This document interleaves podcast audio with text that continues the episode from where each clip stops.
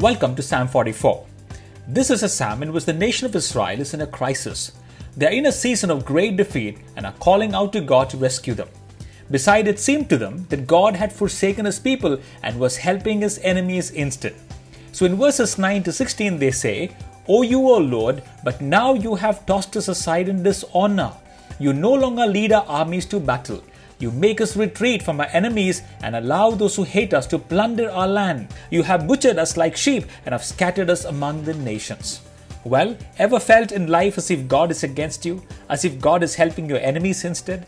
Ever felt as if everyone else is prospering except you? Well, what can you and I do when it looks like God is on the side of the enemy?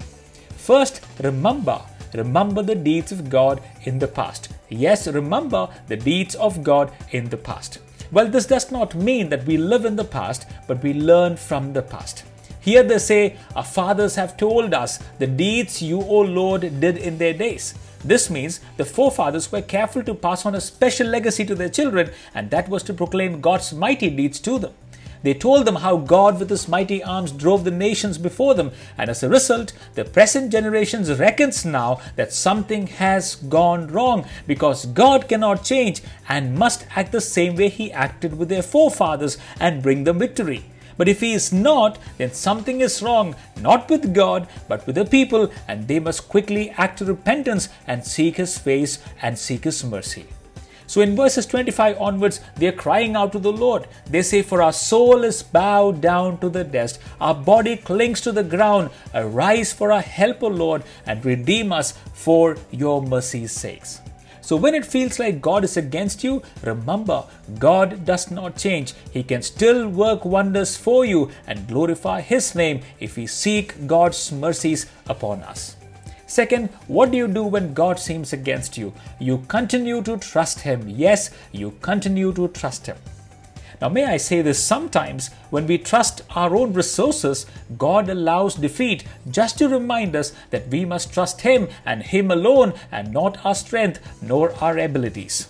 We must humbly admit that it is not our bow or our sword that saved us, but it is the Lord and His name that we boast about all day and we praise Him forever. So, what do we do when God seems against us? We continue to trust Him and tell Him, Lord, it is not my strength, not my ability, but your grace alone upon our lives.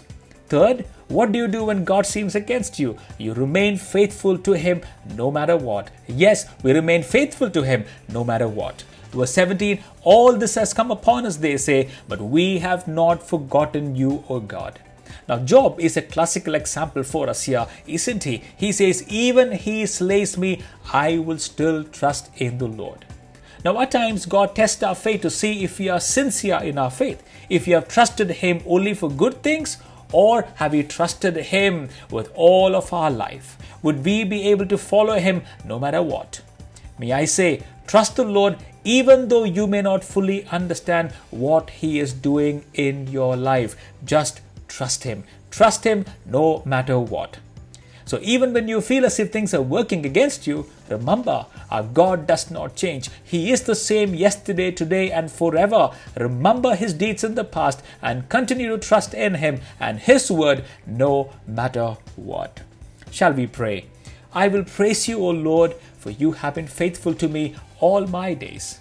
Lord, I thank you that it was not in my strength nor my forefathers' strength that you delivered us, but it was your right hand that led us thus far. And therefore, O God, even in my distress, I choose to trust you and to put my faith in you. For you are a God who is constant and never change, and I take refuge in your character. And this I ask in Jesus' name. Amen.